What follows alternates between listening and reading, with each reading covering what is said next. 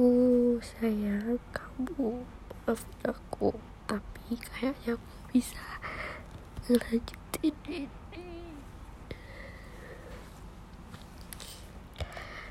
Jadi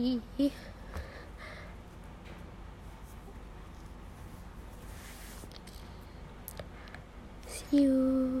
Besok aku buat lagi. Dadah. Love you.